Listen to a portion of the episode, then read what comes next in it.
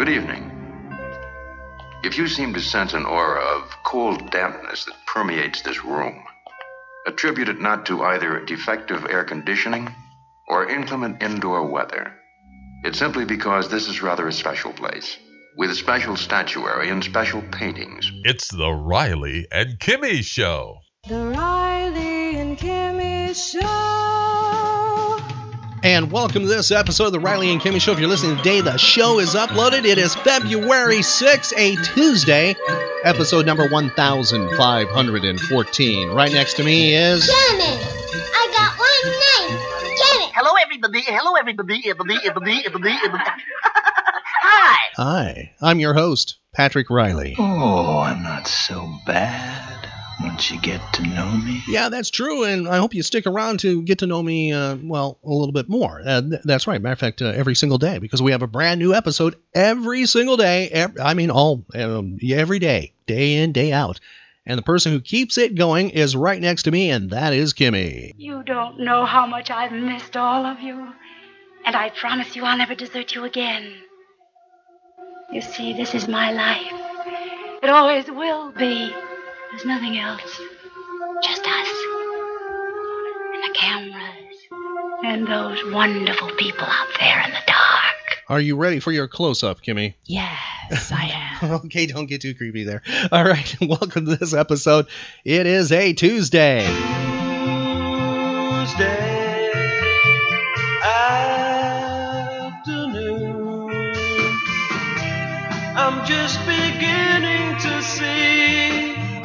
Now I'm on my way. Well, it could be a Tuesday afternoon you're listening. You could be listening in the morning, middays, late night, anytime around the clock. We we are available, right, Kimmy? That's right. And you can take us along quite easily through iHeartRadio, iTunes, and SoundCloud. You can find all those platforms right on our website right now at RileyandKimmy.com. Also, archived episodes available right all the way back to number one, available on the website. Celebrity interviews we've done, and a great way to help the show grow and stay in connection with us, find out where we will be next, and oh, things we're giving away. That is by following us on social media like Facebook, Twitter, Instagram, YouTube, and more. All of those links are available on our website. What is our web address, Kimmy? RileyandKimmy.com.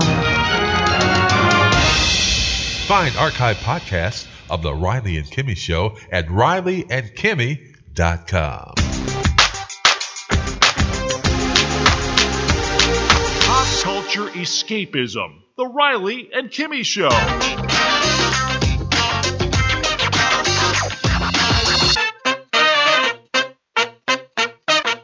The Riley and Kimmy Show. Shall we play a game? That is a big question on this Tuesday. Shall we go back in time and challenge Kimmy's brain cells with a thrilling game of yesteryear known as pop culture trivia? What say you, Kimmy, on this Tuesday? Yeah, woo! okay. I need to stress the timeline. It might be out of whack. It could or may not be running linear or chronological. Regardless, you need to help Kimmy out. That's right, she believes in time travel answers. So shout at, yell at, talk to whatever computing device you have the Riley and Kimmy show playing on right now. Give answers to Kimmy. She actually believes this works. She is in your past and you are in her future, but she believes in temporal communication. I think it's a little wacky, but she needs your help. so here we go, Kimmy. The very first question we're going to ask what century this happened.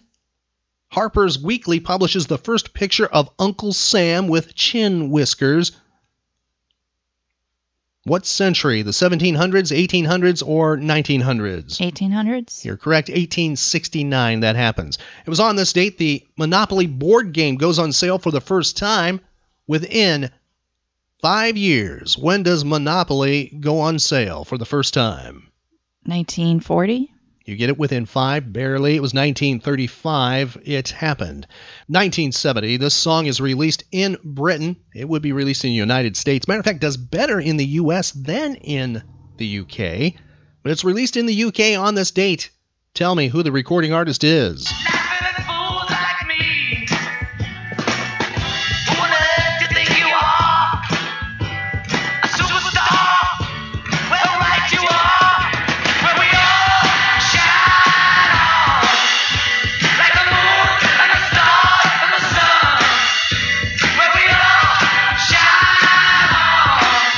Instant Karma is released 1970 in the UK. Who is it? John Lennon. That's right. It charts at number five at its highest in Britain, and it charts at number three on the Billboard Hot 100 in the United States.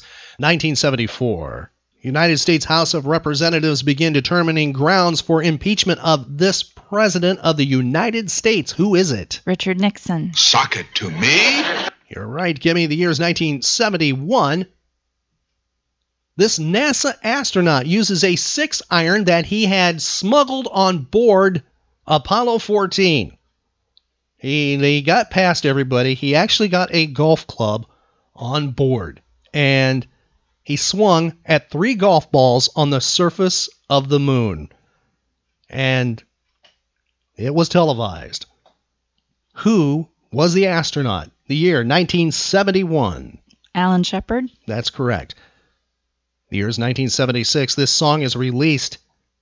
The single would fail to chart in, well, either the United States or in Britain. Tell me who the recording artist is with the guitar Can't Keep From Crying. Found myself out on a limb, but I'm happier than I ever been. But this guitar can't keep from crying.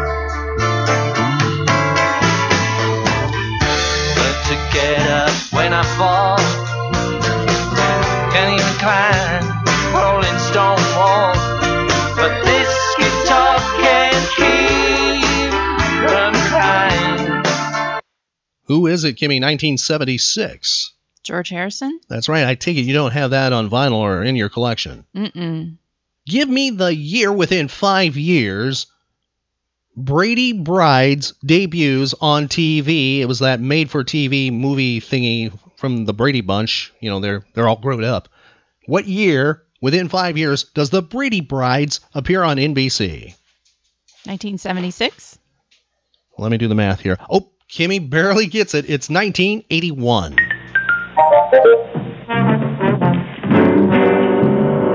Nineteen eighty-two. This song hits number one on the pop charts. Kimmy, identify the song, and well, nah, we'll make it easy for you. We'll give you what the song is.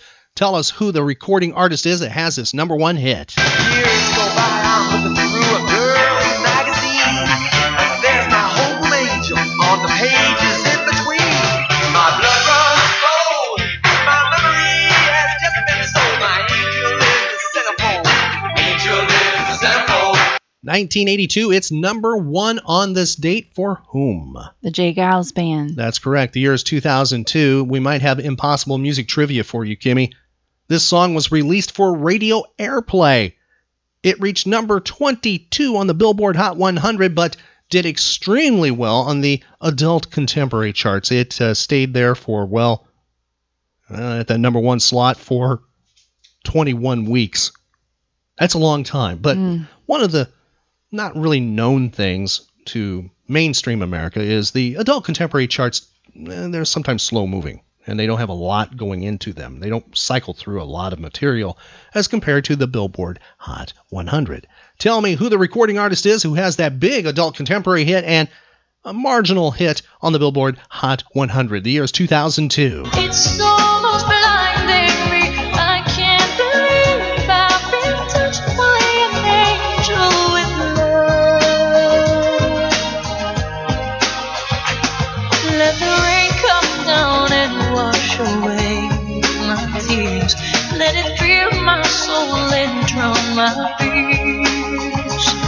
Who is that, Kimmy? Celine Dion. You're right. Next question we have for you, Kimmy. Within two years, tell us when this happened. This individual ends his time on The Tonight Show. This is it for him. Tell me who it is and what year he's saying goodbye. 22 years, that's a long time. Here's how long ago it was when I started hosting, marijuana was illegal, and you could smoke cigarettes any place you wanted. That's how long 22 years ago, there was no Craigslist. Serial killers had to meet their victims the old fashioned way at the bus station at midnight. That's how. 22 years ago, guys actually had to go to the newsstand for porn. Can you imagine? You had to pay for it. And the worst thing about losing this job, I'm no longer cover NBC. I'd have to sign up for Obamacare. Can you tell me who it is? Jay Leno. That's right. And what year did he say goodbye to the Tonight Show? Ooh. Within two years. Um, 2010. You miss it. It was 2014.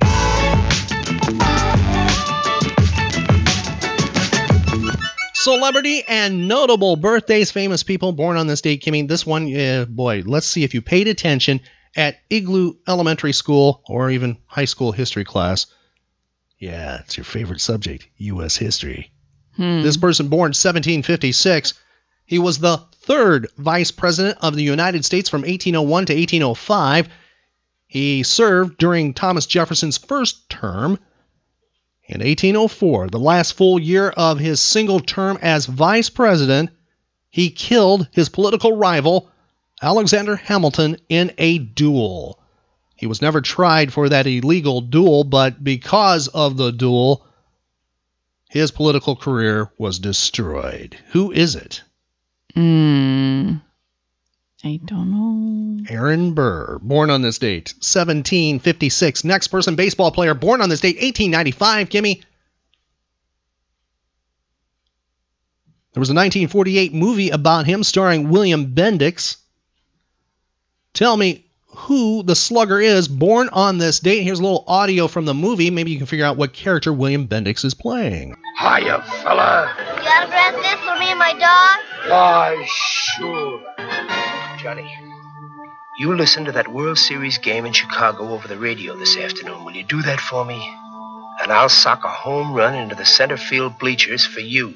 William Bendix played him on film. Can you tell me who was born 1895? Babe Ruth. That's correct. Passed away 1948 at the age of 53. Next person born 1911. Actor, politician, Kimmy. Tell me who it is. I am therefore announcing that I am a candidate and will seek re election to the office I presently hold. Thank you for the trust you've placed in me. God bless you and good night. Who is it? Ronald Reagan. Yeah, born on this date in 1911. Actress, celebrity, born on this date 1919. Kimmy, tell me who it is. That women are not the strongest men and they shouldn't be beaten up. In, Eu- in Europe. Thank you. Good morning. That that that. Uh, I wanted to say that in Europe, women are not allowed to be put in handcuffs anyhow. Zip order, zip order. Oh my God, London. Every morning, Chicago calls me. There, my because I work in Chicago. You see, on the stage. There you are. Every morning, Chicago calls me, wants to know what I'm wearing and things like that. Who was born 1919, Kimmy? Zsa Zsa Gabor. That's correct. Died 2016 at the age of 99. Next person celebrating his 79th birthday, an actor known for this TV show, Kimmy. Identify the TV show.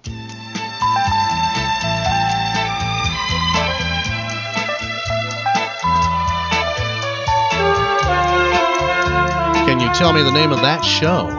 MASH. Yes, he's known for playing on MASH. He played Captain BJ Honeycutt on MASH from 1975 to 1983. Here's a little bit of audio, him talking to Johnny Carson about the TV show and his, his well, getting into acting. I wanted to be an actor since I was uh, knee high, but I was always really terrified, literally terrified of the notion of getting up in front of people. So any, anytime anybody said, uh, What do you want to do in life? I always said, Be an actor. But I almost passed out in a speech class in school. yeah, it's that old thing. Everybody's afraid. Everybody is his own worst enemy, and everybody sees the flaws or the pimple. You know, if you've got a pimple, you think that's all anybody looks at. And uh, in fact, nobody. Did you notice that? Thank you very much.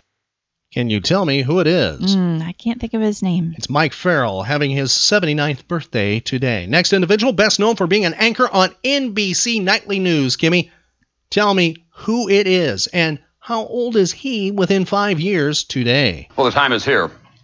We've been through a lot together through dark days and nights and seasons of hope and joy. Who is it, Kimmy? Tom Brokaw. Yes, how old is Tom Brokaw today within five years? 85. He is 78 today, Kimmy. He anchored the NBC News for 22 years from 1982 to 2004. He is the only person to have hosted all three major NBC news programs. He hosted the Today Show, NBC Nightly News, and briefly Meet the Press. Next person, recording artist, born on this date, 1945. See if you can identify who this is, Kimmy. Back in 1980, he had a number 56 hit on the R&B charts and number 6 on the dance charts. Tell me who was born on this date, 1945, died 1981 at the age of 36.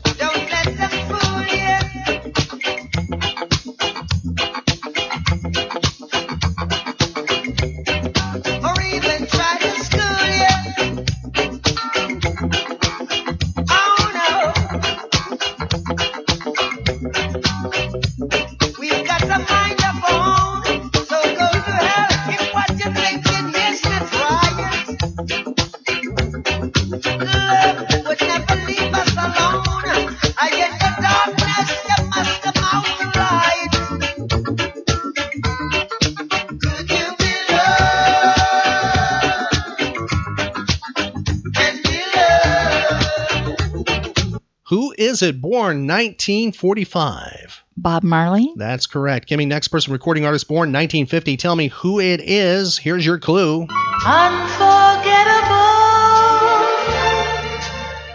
though near or far.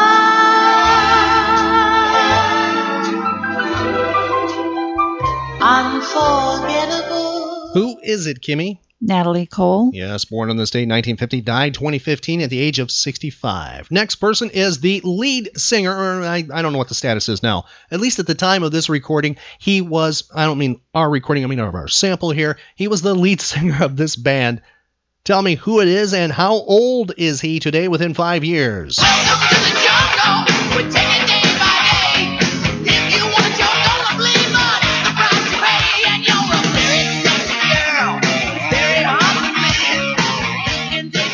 Who is it, Kimmy? Axl Rose. Yes, and what band was he, or is he, or maybe he's still with the lead singer of? Oh yeah, um, Axl Rose from um. Oh boy, I know it. You do? I didn't think that was a big question here. Okay, shout it out. She needs help here. Oh my gosh, I can't think of it. GNR. That's your clue. Guns N' Roses. That's right. And how old is he today within five years? Oh, 50. He is 56 today. Next person celebrating his 52nd birthday had a number one hit in 1987. Kimmy, tell me who the birthday person is.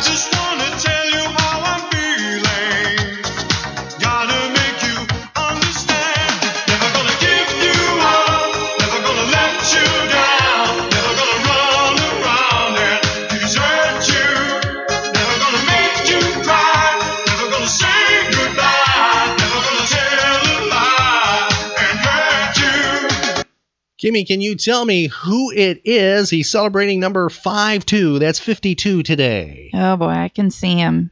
Yes. Um, It's not David Caruso. no, I can't think of his name either. Rick? Mm, Rick. Rick Rick. Astley. That's right. Rick Astley celebrating his 52nd birthday today. I see dead people. Notable deaths. Famous people who passed away on this date in history. This person died 1993, Kimmy, at the age of 49. Tell me why he is on the famous list. Arthur Ashe. He was a tennis player. Correct. Professional tennis player who won three Grand Slam titles. Next person passed away 1994 at the age of 76. He was an artist illustrator. He co created with Stan Lee many of the Marvel characters. Can you tell me who it is? He's now getting the credit that has been kept from him for so many decades. Jack Kirby. That's right, Kimmy. We would be we'd be yelling at you and calling you maybe all kinds of nasty things if you didn't know. Well, we wouldn't call Kimmy anything nasty, but yes, Jack Kirby, Kimmy, 1994, passed away at the age of 76, and tomorrow will be a perfect opportunity to go to your nearby comic book store and check out the rich history of Jack Kirby. Please visit a comic book store near you. We have a comic book shop locator on our website at rileyandkimmy.com. Put in a zip code and you'll find a comic book shop near you. Next person, actor Kimmy, dies 1994 at the age of 88. He appeared in Citizen Kane opposite Orson Welles. He was in The Third Man opposite Orson Welles. He was in tons of movies and TV shows.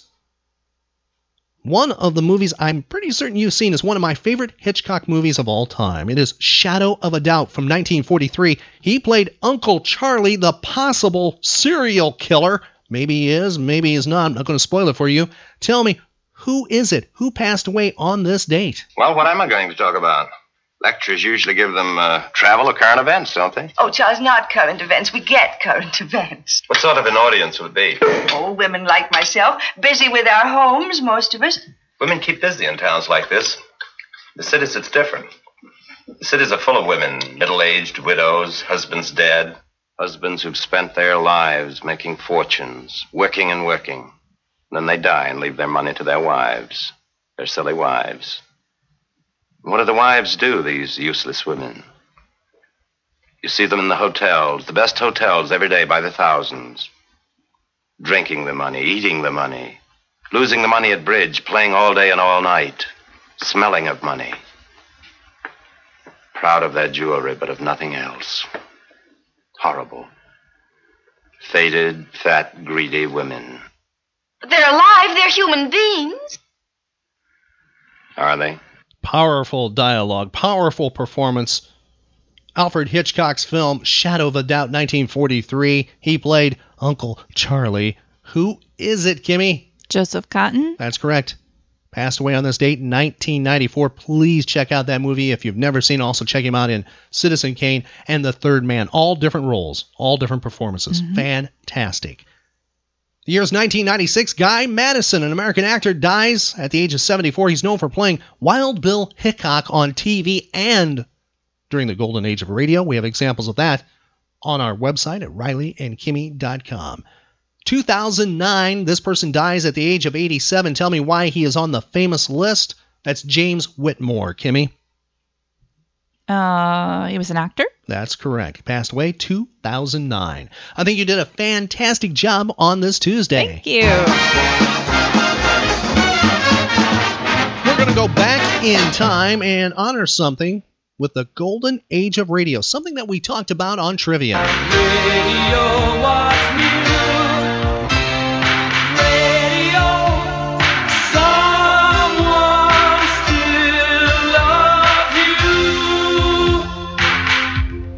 Moments ago, we spoke about Ronald Reagan being born on this date in 1911. A rich film history during the golden age of cinema, but he also did radio work as well. And we have some examples on this episode of the Riley and Kimmy Show. First one is from 1953. It's called I Give You Maggie. It's an interesting drama, and he's kind of playing maybe what you would label as a cad or a bum. You could determine that. That's from 1953, followed by his appearance on Burns and Allen. It's fantastic because Gracie actually interviews him, and he talks about his life growing up in Illinois. And hearing Gracie trying to interview him is just it's it's worth it. It's really cool. That's from 1950. Two different types of things to hear Ronald Reagan in that you may not know him for. And on our website, in honor of Ronald Reagan, we have an additional old time radio show. Matter of fact, we're making it two for this Tuesday. Two of them that he starred in, they are mysteries thrillers, something totally different. The first one to kick it off is called Circumstantial Terror from 1954, followed by One and One's a Lonesome. Yes, you heard right. One and One's a Lonesome. That's from 1950 fantastic examples of the golden age of radio. You can find those on our website right after you listen to these.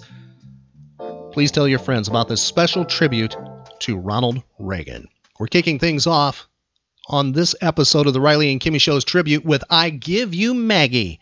It's from 1953. This is Ronald Reagan. Someday I'll propose a toast, and I'm going to say, Ladies and gentlemen, in accepting this award for literature, I want to accept it for the person who deserves all the credit.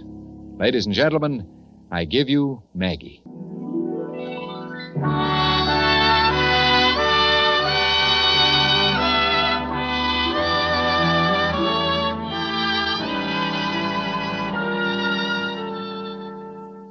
Maggie, sit down. You're pacing a groove right across the living room. Is my mouth on straight, Nona? Oh, you look adorable. Relax. Oh. It's ten past eight, Maggie. Does Tom always keep you waiting like this? Oh, let her alone, Mama. Stop picking on her. No, no, you be quiet. That's no way to talk to your mother. It's No way to talk to your mother, Nona. Maggie, what your mother and I can't understand is why you haven't had them up to the house before. After all, you've known her for how long? Three months, four months? Well- I, I don't like for you to be going out with a young man we've never seen, don't know anything about. He was supposed to have come here several times, but... Um, Maggie, is he serious? Um, you'll see, Mama. What do you mean, I'll see? Maggie. There he is. I don't like it. Young girl ought to bring her boyfriends around Come so on her in, Tom. parents. Shh, Harry.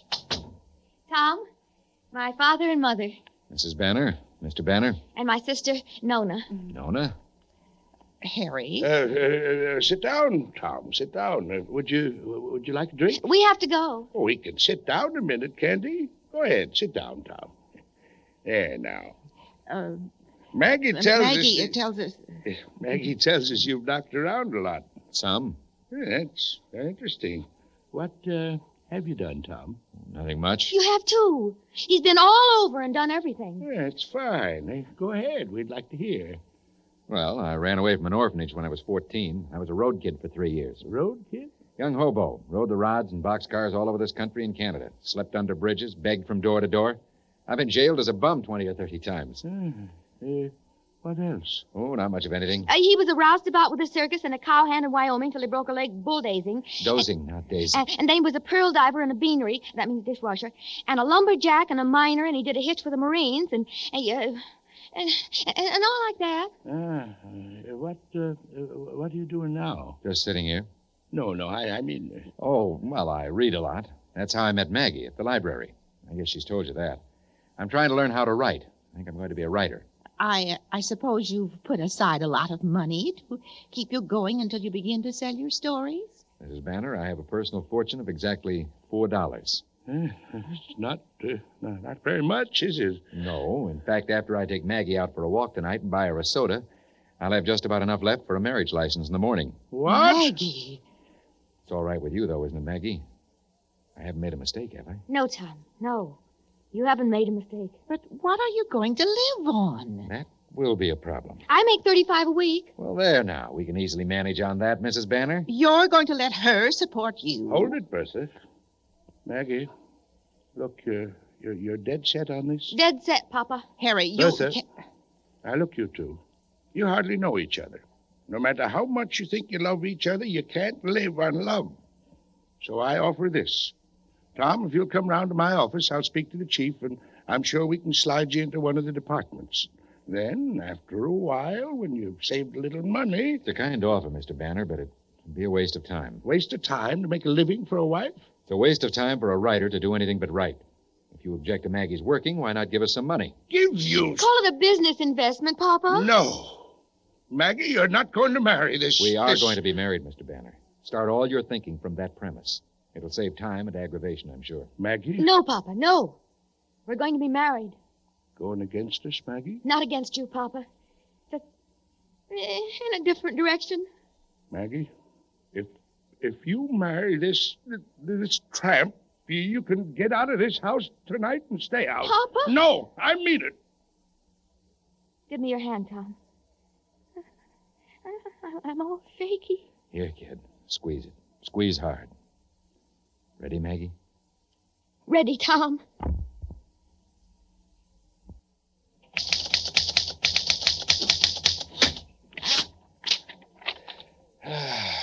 Maggie, Yes? I'm finished for the day. Supper ready? Ready. It's been on the table for three hours. Where are you, kid? In the closet? No, no, here. The kitchen there. How you managed to disappear in a one room apartment is something I. Oh, I'm sorry about supper, honey. You didn't wait for me, did you? Of course I waited for you. Oh, you should have eaten. What are the cake and candles for? Is it my birthday? No, it's not your birthday. Oh, Tom, you've forgotten. Forgotten? Oh, no. No. I didn't forget. You did too. Our first anniversary, and you've forgotten. I didn't forget, baby, honest. I have a present for you in my pocket. Wait a second. Here, take it. What is it? A poem. Can you read my writing? Oh, For Maggie on our first wedding anniversary. Go ahead, read it. If I could write the beauty of your eyes, and in fresh numbers number all your graces, the age to come would say, This poet lies. Such heavenly touches ne'er touched earthly faces. Like it? Oh, Tom, it's beautiful. It's better than Shakespeare. It is Shakespeare. I didn't have time to compose one, so I copied it. Says what I mean, anyway. Oh, Tom, it's the nicest present. Give me a kiss. You're a kissable wench, Maggie. I think I'll renew my option on you for another year. Oh, oh, I'm so happy. Me too. I turned out about ten pages today, and the character I told you about last night, Jonesy, he's beginning to come alive. Each week it gets better and better. And do you realize we'll be on our vacation this time next week? Our first vacation together. One week of it. One week of no subway and no office and no ironing and no dishes and Maggie, I, I meant to tell you. we simply toss our forty dollars into the hotel owner's lap and in return he gives us seven days of paradise. There is no forty dollars anymore. Seven days. What? We don't have forty dollars. Only twelve. I don't understand. After you left for the office this morning, I broke the typewriter. The man at the shop said it would cost eighteen dollars to fix and would take ten days. I rented the typewriter I'm using for a buck a day. Eighteen plus ten equals twenty-eight. Twenty-eight from forty leaves no vacation. No vacation? No. Oh. Couldn't you use the, a pencil? Maggie, don't. Oh, don't, honey. Please, Maggie, listen. Mm. Someday, maybe pretty soon, I'll finish the book and sell it for a barrel of money. And then we'll head for the beach at Acapulco or even Rio, and we'll stay not seven days, but seven months, or as long as you like. And, and when we come back. Oh, don't cry, my Maggie. Shh. You blow. I know you've looked forward to this vacation, and I know how it is. Maggie, I. Someday I'll propose a toast, and I'm going to say, Ladies and gentlemen of the Pulitzer Prize Committee, members of the press, friends, in accepting the award for literature, I do not accept it for myself, but for the person who really deserves all the credit accruing to my book. Ladies and gentlemen, I give you Maggie.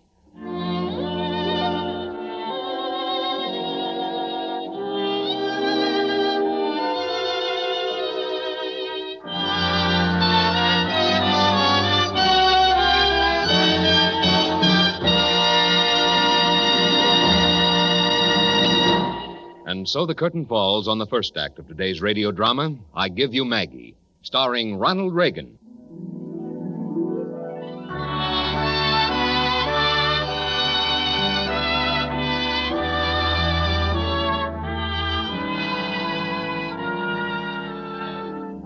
We return now to the second act of I Give You Maggie, starring Ronald Reagan in the role of Tom Paget.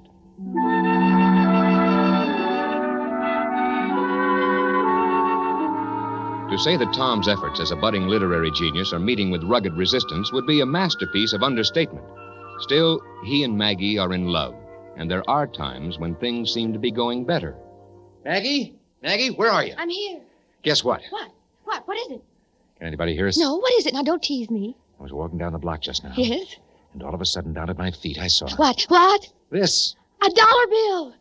You found it. That's wonderful. But you were beginning to think I'd never be a breadwinner.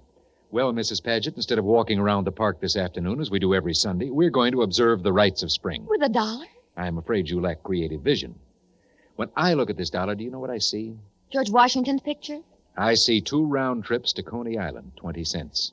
Two bock beers, 20 cents. Two hot dogs, with or without mustard, 20 cents. And two rides on the merry-go-round, 20 cents. That's only 80 cents. What about the other 20? Philanthropy. The other 20 cents goes back to the sidewalk for the appeasement of tastes far less luxurious than ours. Madam, let us away.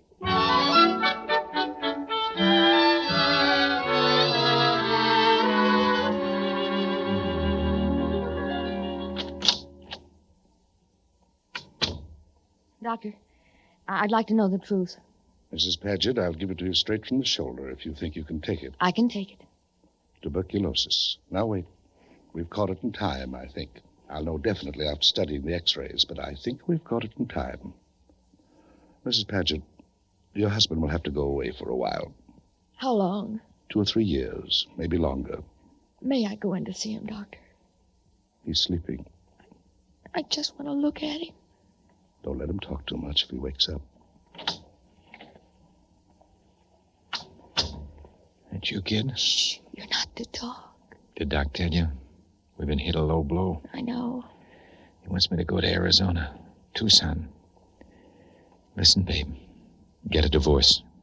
Tom. I mean it. I'm being objective, not noble. We've had the top of the bottle. Don't tie yourself to me. Stop this nonsense, Tom. Stop it at once. Now listen. Don't let sentimentality trip you up. That's where most people go wrong. You have to be hard and little ruthless. If I'd let sentimentality get in my way, I'd have taken a job instead of writing. I'm not listening. You must listen. Maggie, I know you're thinking I'll be alone in a sanitarium or something, but kid, I've been alone most of my life. I'm used to it. I, I never expected anything else. The time we've had together, that's, that's so much gravy for me. I never. Oh, it's been gravy for you, Ed. You're used to being alone, are you? What about me?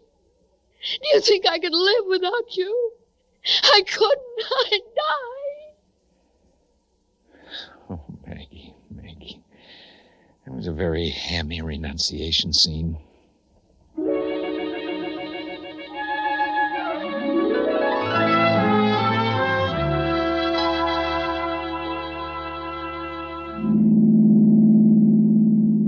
Well, Maggie, this is the last time I'll be driving you to Tucson. Oh, Spence. Shipping out? Uh huh.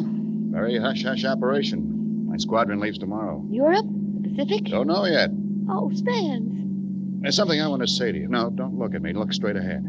Really? Maggie, I've been wondering if you know I'm in love with you. Very much in love with you. Don't, Spence. Can't help it. I'm not the suffer in silence type. Spence, please. I think I've been in love with you ever since I reported for duty here and first saw you in the colonel's office.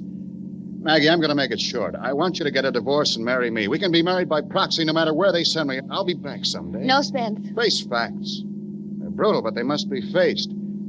Your husband is an invalid. He's been in a sanitarium how long? Two years? Three? He may be there ten more. And where does that leave you? You see him only twice a month. No, Spence.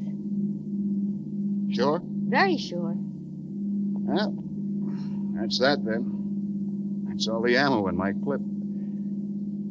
You know something? Sick as your husband is, and healthy as I am, if I could change places with him, I'd do it in a second. And I think I'd got the best of the bargain. Oh, Spence, sure. Now, what's the use of talking? Let's not talk for a while, huh?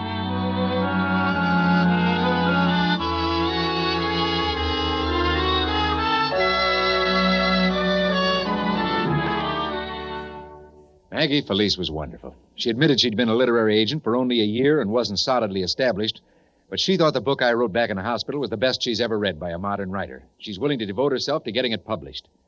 Maggie, she's the sort of agent I've dreamed about. What's she like? Smart as a whip, lots of style. You know, Maggie, I feel tremendously set up about the whole thing. Oh, I almost forgot. I'm having dinner at her place. We're going to discuss some revisions she has in mind. Oh, so? Mind you, I don't agree to all of them, but she's right about two or three of them. Smart girl. Uh, Where's her place? Westchester. Pick out a tie for me. Lay out some clothes, huh, babe? Oh, well, I'll wait up for you. I want to hear all about it. Better not. I may be very late. You know how I can talk when I have a new audience. I'm going to shower and shave. We have any money? I have a $5 bill. Put it in my trousers. Shall I take her candy? That might be nice. She calls, tell her I'll be on time, not to fret. I will.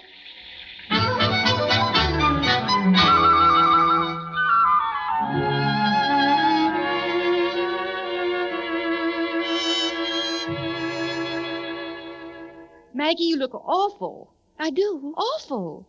You used to be such a pretty girl, too. You ought to be spanked for letting yourself run to seed like this. No, no, I haven't run to seed. Well, I don't mean you're hobbling around in slippers and an old wrapper with your hair in a bun, but, well, you ought to look more chic. Look at the lines in your face. How old are you now? 31? You know how old you look? How old? 31. That's disgraceful. You ought to look at least five years younger than 31. At 41, you. All right, you've made your point. Where's Tom this evening? With Felice, I think. He's seeing a lot of her, isn't he? Aren't I the cat? Well, why shouldn't he? She's his agent. They have to confer a good deal. Of course. Any news on the book? No, not yet. But Felice keeps trying. Hmm. I'll bet she does at that.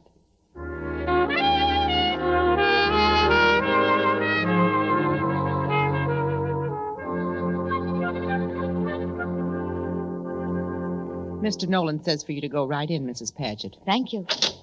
Maggie. Maggie. Hello, Spence. Maggie, I'm. I. Well, why didn't you write? Oh, well, I've kept in touch with you through the newspapers. Captain Nolan on this island, Major Nolan on that one.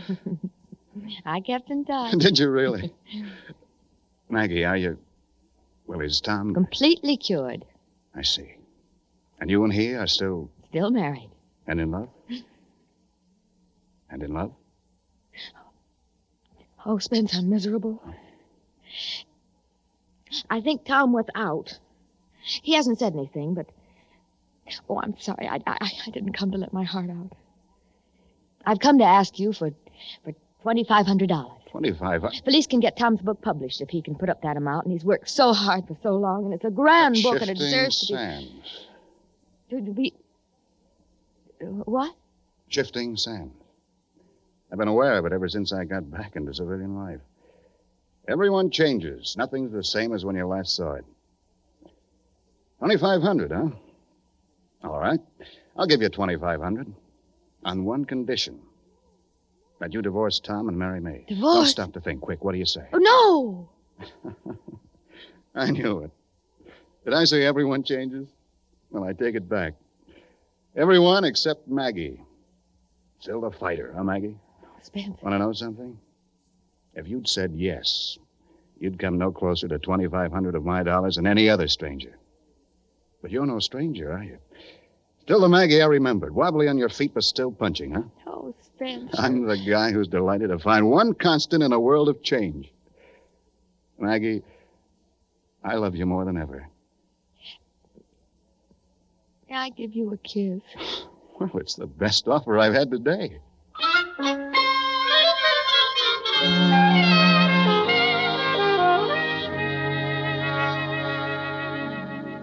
used to be such a pretty girl. Felice is wonderful. Smart as a whip. Lots of style. You used to be such a pretty girl. How old are you now? 31? You used to be such a pretty girl. Having dinner with Felice. Don't wait up for me. He's seeing a lot of her, isn't he? You used to be such a pretty girl. You mustn't let sentimentality trip you up. That's where most people go wrong. You have to be hard. You used to be such a pretty girl. Maggie, come on out. Maggie? A big party in my honor, and you're not even. What is it, babe? What's happened? Oh, Tom. I'm not pretty anymore. I was standing in front of the mirror, and I found a gray hair. I'm not young and pretty anymore. I'm not. Am I, Tom? No, Maggie. You're not pretty anymore. Merely beautiful. Oh, don't, Tom. Your face is beginning to line. There's a line between your eyebrows that wasn't there when we first married. Here's one I saw from when my first book was rejected. Another was etched in while I was sick. Oh, there's several lines. To say nothing of your one gray hair. Maggie, you imbecile. I didn't marry you because you were pretty. There are thousands and thousands of pretty girls. You see them in the ads or galumphing about in the movies. Chorus lines and colleges are filled with them. Felice is a pretty girl. But you're beautiful. All the loveliness I saw deep down inside you when we first met is pushing its way out. I say you're beautiful. Maybe I'm prejudiced. But I love you. Here now, blow. Now take my hand. Squeeze it. Squeeze hard, kid. Ready, Maggie? Ready, Tom. Okay.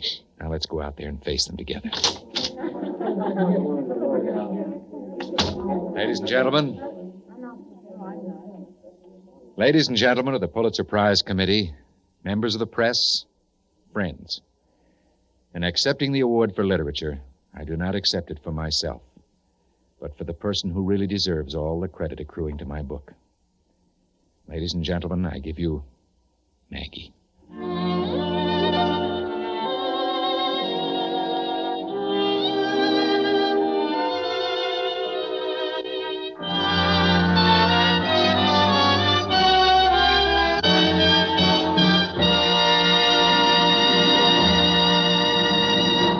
And so the curtain comes down on the final act of this week's Stars Over Hollywood show as presented by Carnation Evaporated Milk and starring Ronald Reagan. How about a curtain call, Ronald Reagan? That's fine with me, Art. Good, because we want you to know that in the starring role of I Give You Maggie, you gave us an outstanding performance. Well, thanks, and I'm glad Tom won the Pulitzer Prize and kept his wife. It's the kind of story I like. The story on today's Stars Over Hollywood presentation was written by Walter Newman. Supporting Mr. Reagan were Lorene Tuttle, Alan Reed, Noreen Gammill, John Stevenson, and Louise Arthur. The program was directed and transcribed by Don Clark.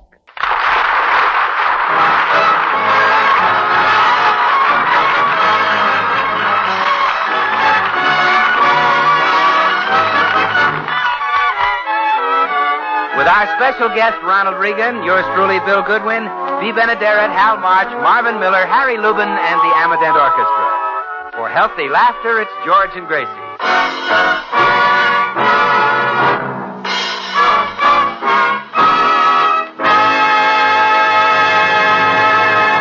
The theatrical club to which George Burns belongs, the Friars, is giving a testimonial dinner for movie star Ronald Reagan, and George is going to be one of the speakers.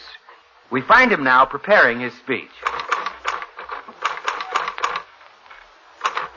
Gracie, I've got a very funny opening. Would you like to hear it? I'd love to. Friars, friends, Toastmaster, and honored guest Ronnie Reagan. As I look at our guest of honor, I'm reminded of a story. It seems Oh, that George, you... I heard a terribly funny story that would make a great opening for your speech. I just Uh, look, I've got an opening. Um, as I look at our... Uh, Gracie, please. I can't help it, George. It's the funniest story I ever heard. Well, if it's that funny, let's hear it. I wish I could remember it.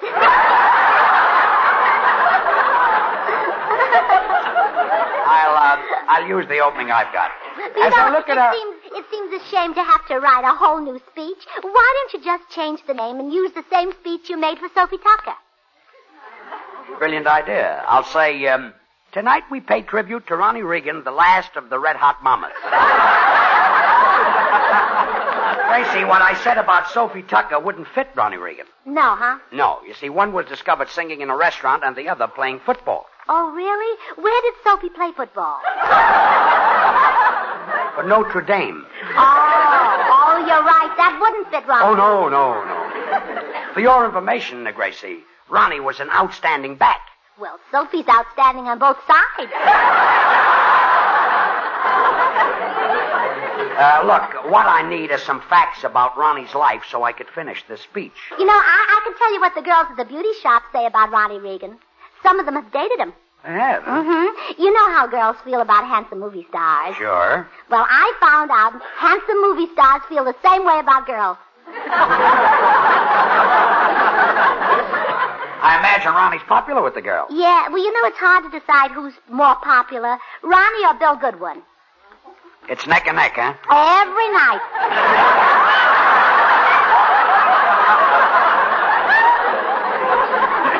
Yeah, let it go. Well, have I been a help to you, George? Tremendous. Oh, I'm glad. I, I wanted to put you in a good mood before I told you about the dream I had last night. What was that? Well, I dreamt that you bought me a 1950 Cadillac, and I bought you a necktie. That was a nice dream. Yeah, here's the tie. well, I've kept my end of the bargain. And now I'm supposed to buy you a Cadillac. Well, sure, because I dreamt it and dreams come true. Well, tonight you can dream that I've changed my mind. Uh, forget the whole idea. But, George, this isn't my idea. It came from my subconscious mind. There's another one? Look, honey, I wasn't born yesterday. I know that. Come in.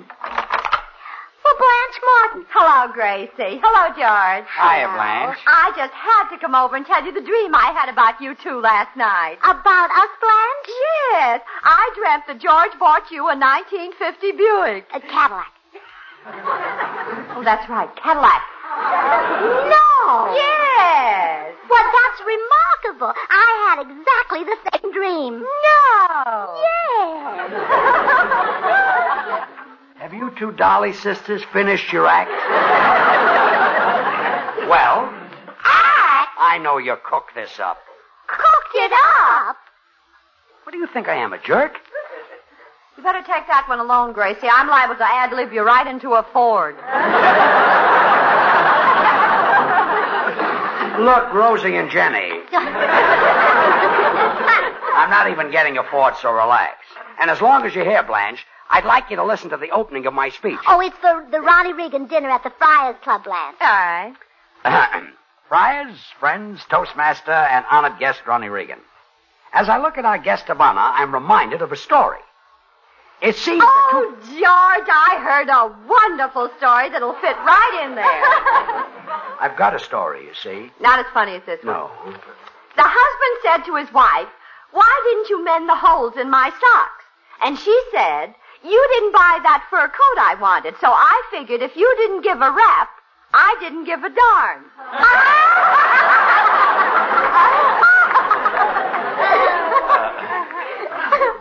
What's that got to do with Ronnie Reagan? Well, he wears socks. Look, will you listen? Will you listen to my opening, please? Friars, come in. Hello, George. Hello, Gracie. Oh, hello, Harry. Hi, Harry. You're looking for your wife. Here she is. No, no, George. I just dropped by to tell you about the dream I had last night. I dreamt that you bought Gracie a 1950 car. No. Yes. I dreamt the same thing. No. Yes. Well, Harry Richman is back with the Dolly sisters again. George. You can all relax. I'm not going to buy a 1950 car. We don't need it. It would be different if our car was a wreck. It would, huh? Come back here, Gracie. I wish I had some facts about Ronnie's life so I could finish the speech. Well, I'll go over to his house and interview him for you. Never mind. I'll get the information. Oh, well, you'll be too busy buying me a Cadillac. Come on, Blanche. You can go along and meet Ronald Reagan in person. Oh, Gracie!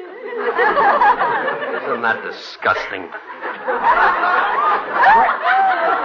Gracie is staying here. And so are you, Blanche. Ronald Reagan is nothing to get excited about. He's no different from me. We're both men. We're both flesh and blood. Yeah. Except you got the flesh and he got the blood.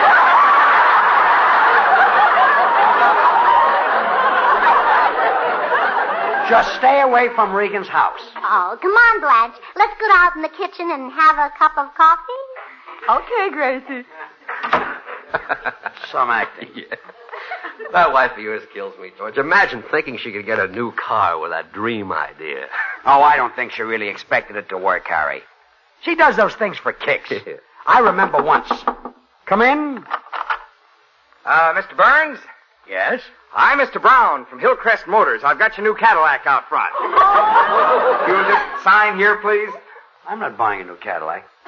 But, Mr. Burns, I spent all day yesterday with your wife answering her questions, explaining the car to her. Mr. Burns, I've earned this sale.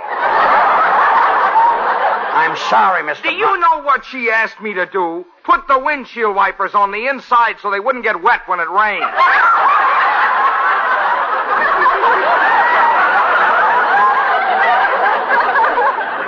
Well, look, I don't. And listen, all the time she was talking, she kept running the automatic windows up and down. What for? She was cracking nuts. Well, look, Mr. Brown, maybe in a year or two I'll buy a car from you. But right now you can do me a little favor. Like what? Well, you're a salesman and you listen to lots of speeches. Listen to the opening of this speech and see what you think of it. Okay. Friars, friends, Toastmaster, and honored guest Ronnie Reagan. As I look at our guest of honor, I'm reminded of a story. It Oh, seems. say, I heard a dilly you can use, Mr. Burns. Uh, you see, these three old men, 75, 85, and 95, are discussing how they'd like to die. And the first one says, I'd like to get it over fast, crash in a jet plane. And the second one says, I'll take freezing. That's just like going to sleep.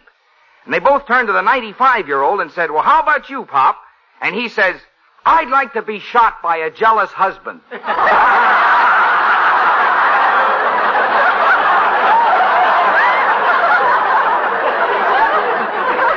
Goodbye, Mr. Brown. Goodbye, Mr. Burns. You know, it sounds like you got a great speech. I'm glad you like it. Ah. Schmo. Hey, George. George? Yes? I just looked out in the kitchen. Our wives are gone. I'll bet anything they went to Reagan's house. Don't be silly, Harry. We gave them orders not to. They wouldn't dare. Yeah, I guess you're right. They wouldn't dare. Of course not.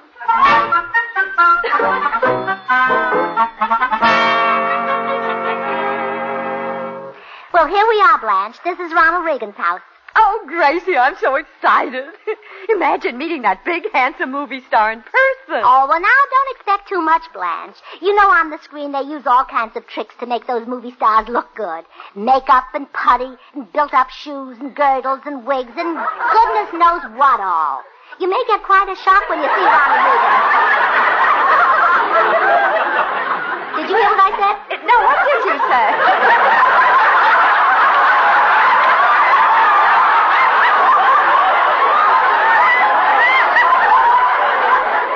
Well, Blanche, I said you may get.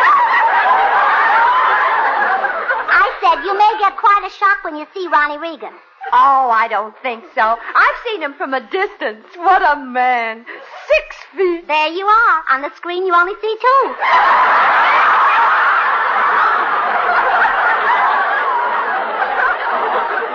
Um, just ring the doorbell, Gracie. You'll see how wrong you are. All right. But don't say I didn't warn you. I've heard about these things, you know. Yes, please, ladies. Uh, this humble person may be of assistance. Well, caught you without your makeup, eh, Mr.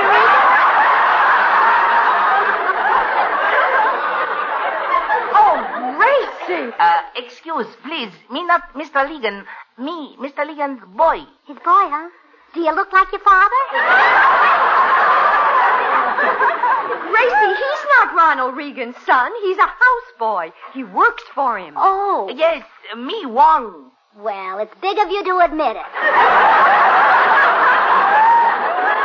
Is that is the Mr. Reagan at home? No, but I expect him very soon. Uh, please to come in and wait. Oh, we'd love to. I'll say. Isn't this exciting, Blanche, being in Ronnie Reagan's home? Oh, it's like a dream. If he walks in that door, I hope somebody pinches me. Well, don't count on it, Blanche. He's a very nice boy. Well, anyway, I can't wait for him to get here.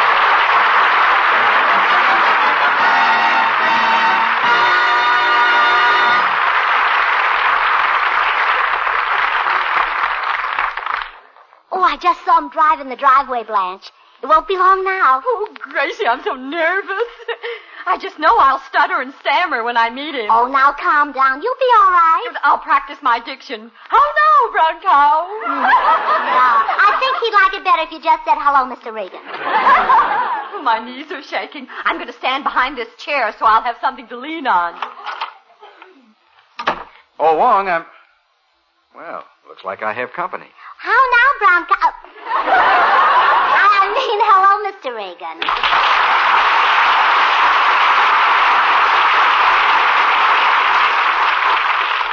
You're Gracie Allen, aren't you? That's right. And look who's behind the chair. It's George. What? Oh, uh, uh, no, this is my friend Blanche Morton. Oh, I'm terribly sorry. Please forgive me, Blanche. Uh, is it all right if I call you Blanche? Yeah, I like it better than George. Imagine thinking you were a man. Well, it's the fault of the light in here. I'll make it dimmer.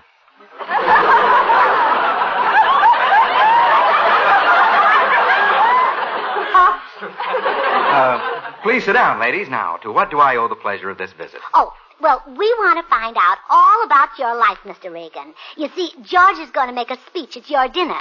Yes, uh, so I've been warned. Uh, told.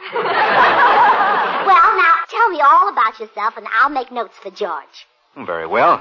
I'll start by telling you where I came from. I was raised on a farm in Illinois. Well, that certainly beats California. All they can raise out here is vegetables. I meant that my father had a farm and I grew up on it. Oh! I went to a country school. This'll sound corny, but I actually had to walk four miles to the schoolhouse. You poor boy. Did you go to college? Yes, I went to college on a scholarship. That certainly beat walking, didn't it? Yes. Well, tell me more about the farm. Did you raise any silos? One of the biggest in Illinois until a cyclone came along. I remember one summer we had three cyclones. Really? Yeah, but we had a good cyclone cellar. Oh, he must have been good if he sold you three cyclones. well, so much for your boyhood days. Now, I want to know all about you now. How old are you? You mean before we started this interview or now? I've aged considerably. Well, uh, how old are you now? And tell the truth, Mr. Reagan. I think it's silly for people to lie about their age. Well, uh, I'd say I'm about your age. Oh, and out of college already? Yes. Now, tell me some exciting things that have happened to you. Well, I've had a few narrow escapes hunting. See the bearskin rug in front of the fireplace? Yes? Well, that bear charged me. How much?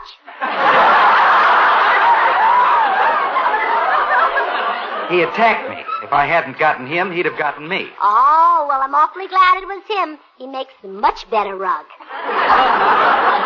Thanks. Now, is, uh, is that the most nerve-wracking experience you've ever had? Let's say it was the second most nerve wracking. When was the first? It isn't over yet. Well, um, now tell me all about how you happened to get into pictures.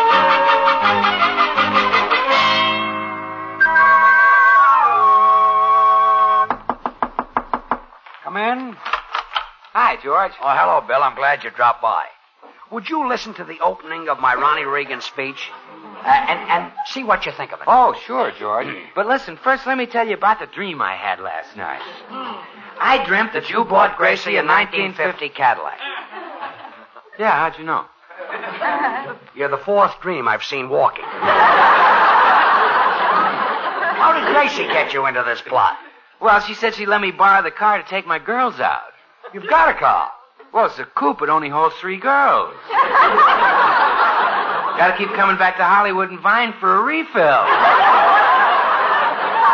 Well, the new car is out. Well, okay, I did my best. Let's hear the opening of your speech. I think it's pretty funny, Bill. uh, friars, friends, Toastmaster, and honored guest, Ronnie Reagan. As I look at our guest of honor, I'm reminded of a story. It seems.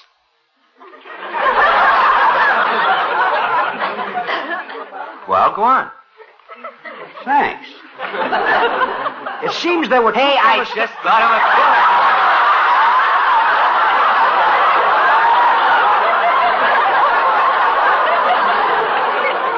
Now get this, George.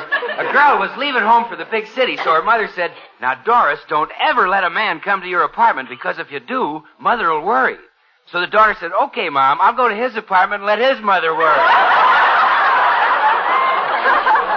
Doesn't Afra have any straight men? Now, just relax, George. What are you going to say about Ronnie Reagan after your opening? Well, I'll tell about him being the president of the Screen Actors Guild. Oh, yeah, that lucky dog. That's how he gets the girls. What? He got a law passed. Whenever a screen actor gets married, his little black book automatically goes to the president. Look at December alone. Jimmy Stewart, Cary Grant, and Clark Gable. He hit the jackpot. Hello, dear. Hello, Bill. Look who I brought back with me. Well, Ronnie, come in. Glad to see you. Hello, George. Hiya, Bill. Hello, Lucky. Ronnie, tell George about the dream you had last night. Oh, yes. Just I tell me the model. I know the rest of it. A convertible. Thanks. I had a wonderful interview with Ronnie, George. I'll tell you about it as soon as I make us all some tea. Good idea, Gracie. Uh, how would you like it, fellas? I'll take a slice of lemon. Uh, just sugar for me. I'll take cream. Nobody wants tea, huh? well, excuse Just bring the other stuff, yes. Ronnie, I called Warner Brothers and got all the dope I needed for my speech. Uh, I'm sorry Gracie bothered you. Oh, I didn't mind. But man, how do you stand it every day? It isn't easy. Once I decided to throw myself under a train. Oh, George, you shouldn't have done it. I didn't. Oh. I'll go. I'll go collect my notes and run through my speech for you. Okay, George. Hey, listen, Ron. I've been waiting to get you alone. What'll you take for Gable's book? No sale, Bill. But Ronnie, you've got so many. To date all those beautiful dolls, you'll have to live to be 150. With that incentive, I might make it. well, you'd know more about that than I would. You're closer. I wouldn't talk, Bill. You're pushing 40. Well, if I'm pushing it, you're dragging it.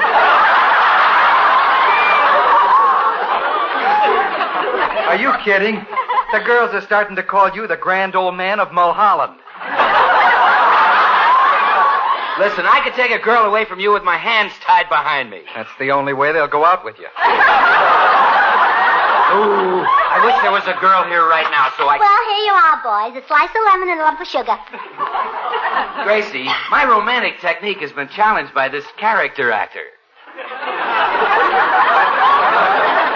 Now, just for a minute, would you pretend that you're single? Yes, Gracie, we'll try our techniques on you. Now, forget that you're married to George Burns. But, oh, it takes time to forget a thing like that. Well, Well, that's long enough.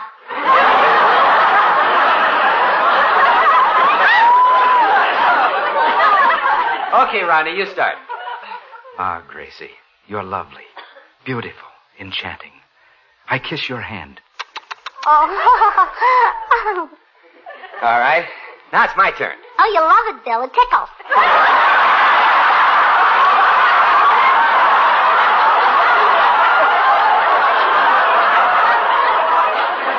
No, Gracie.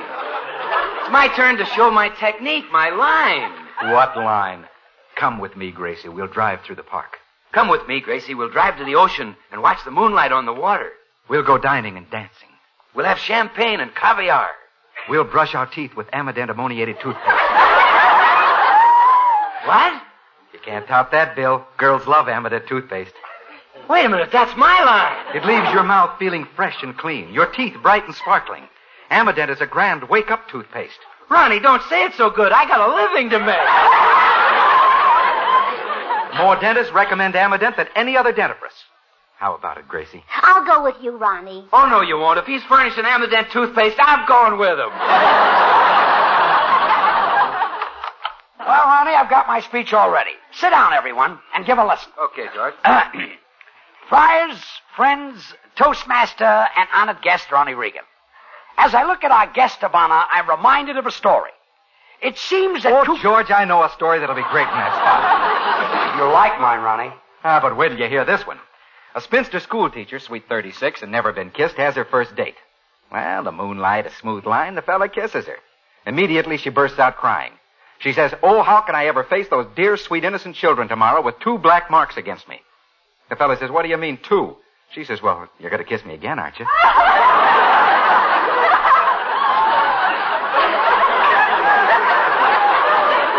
Ronnie, that'll never get a laugh. Now, please, everyone, let me do my speech. Hmm. Friars, friends, Now, Toastmaster. I think it's terrible the way everybody interrupts George. Go ahead, dear. Thanks. Friars, friends, Any Toastmaster. man who's nice enough to buy his wife a Cadillac certainly deserves to try out his speech. Go ahead, George. Friars, friends, Probably Toast. a wonderful speech. Show them, dear. Friars, George friends, is a fine speaker.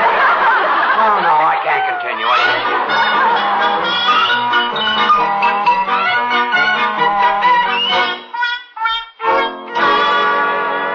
And in conclusion, ladies and gentlemen, I can only wish Ronnie Reagan the success and happiness that he so richly deserves. I thank you. How long did that run, Gracie? Exactly ten minutes, George, and it's a beautiful speech. Well, thanks for listening to it. Oh, it was a pleasure, darling. Doesn't this new Cadillac ride beautifully? Yes. Gee, it's swell in the back seat, too, isn't it, Ron? Wonderful. But how come the windshield wiper's on the inside? I'll explain that sometime, Ronnie.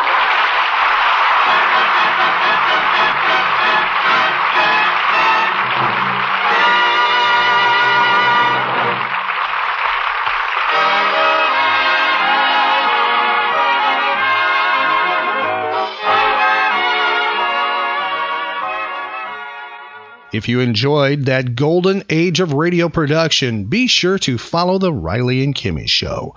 We feature old time radio shows from time to time. We have archived episodes available right now on our website at rileyandkimmy.com. Some of them have old time radio episodes on them. Please tell your friends about the Riley and Kimmy Show. Help us grow. Our social media links are available on our website at rileyandkimmy.com. That's R I L E Y and Kimmy, K I M M Y dot com. If you friend, follow, and like us, we will friend and follow you back. Also, be sure to check out our website, events page, and our social media pages for updates where the Riley and Kimmy show will be appearing next. And we're available for your pop culture event and also those that are animal based, about pets and animals too. We have a spin off show called Animal Special. So be sure to tell your friends about us. It's the Riley and Kimmy Show, the nerd variety talk show with daily pop culture episodes. The Riley and Kimmy Show. Find archive podcasts of The Riley and Kimmy Show at rileyandkimmy.com.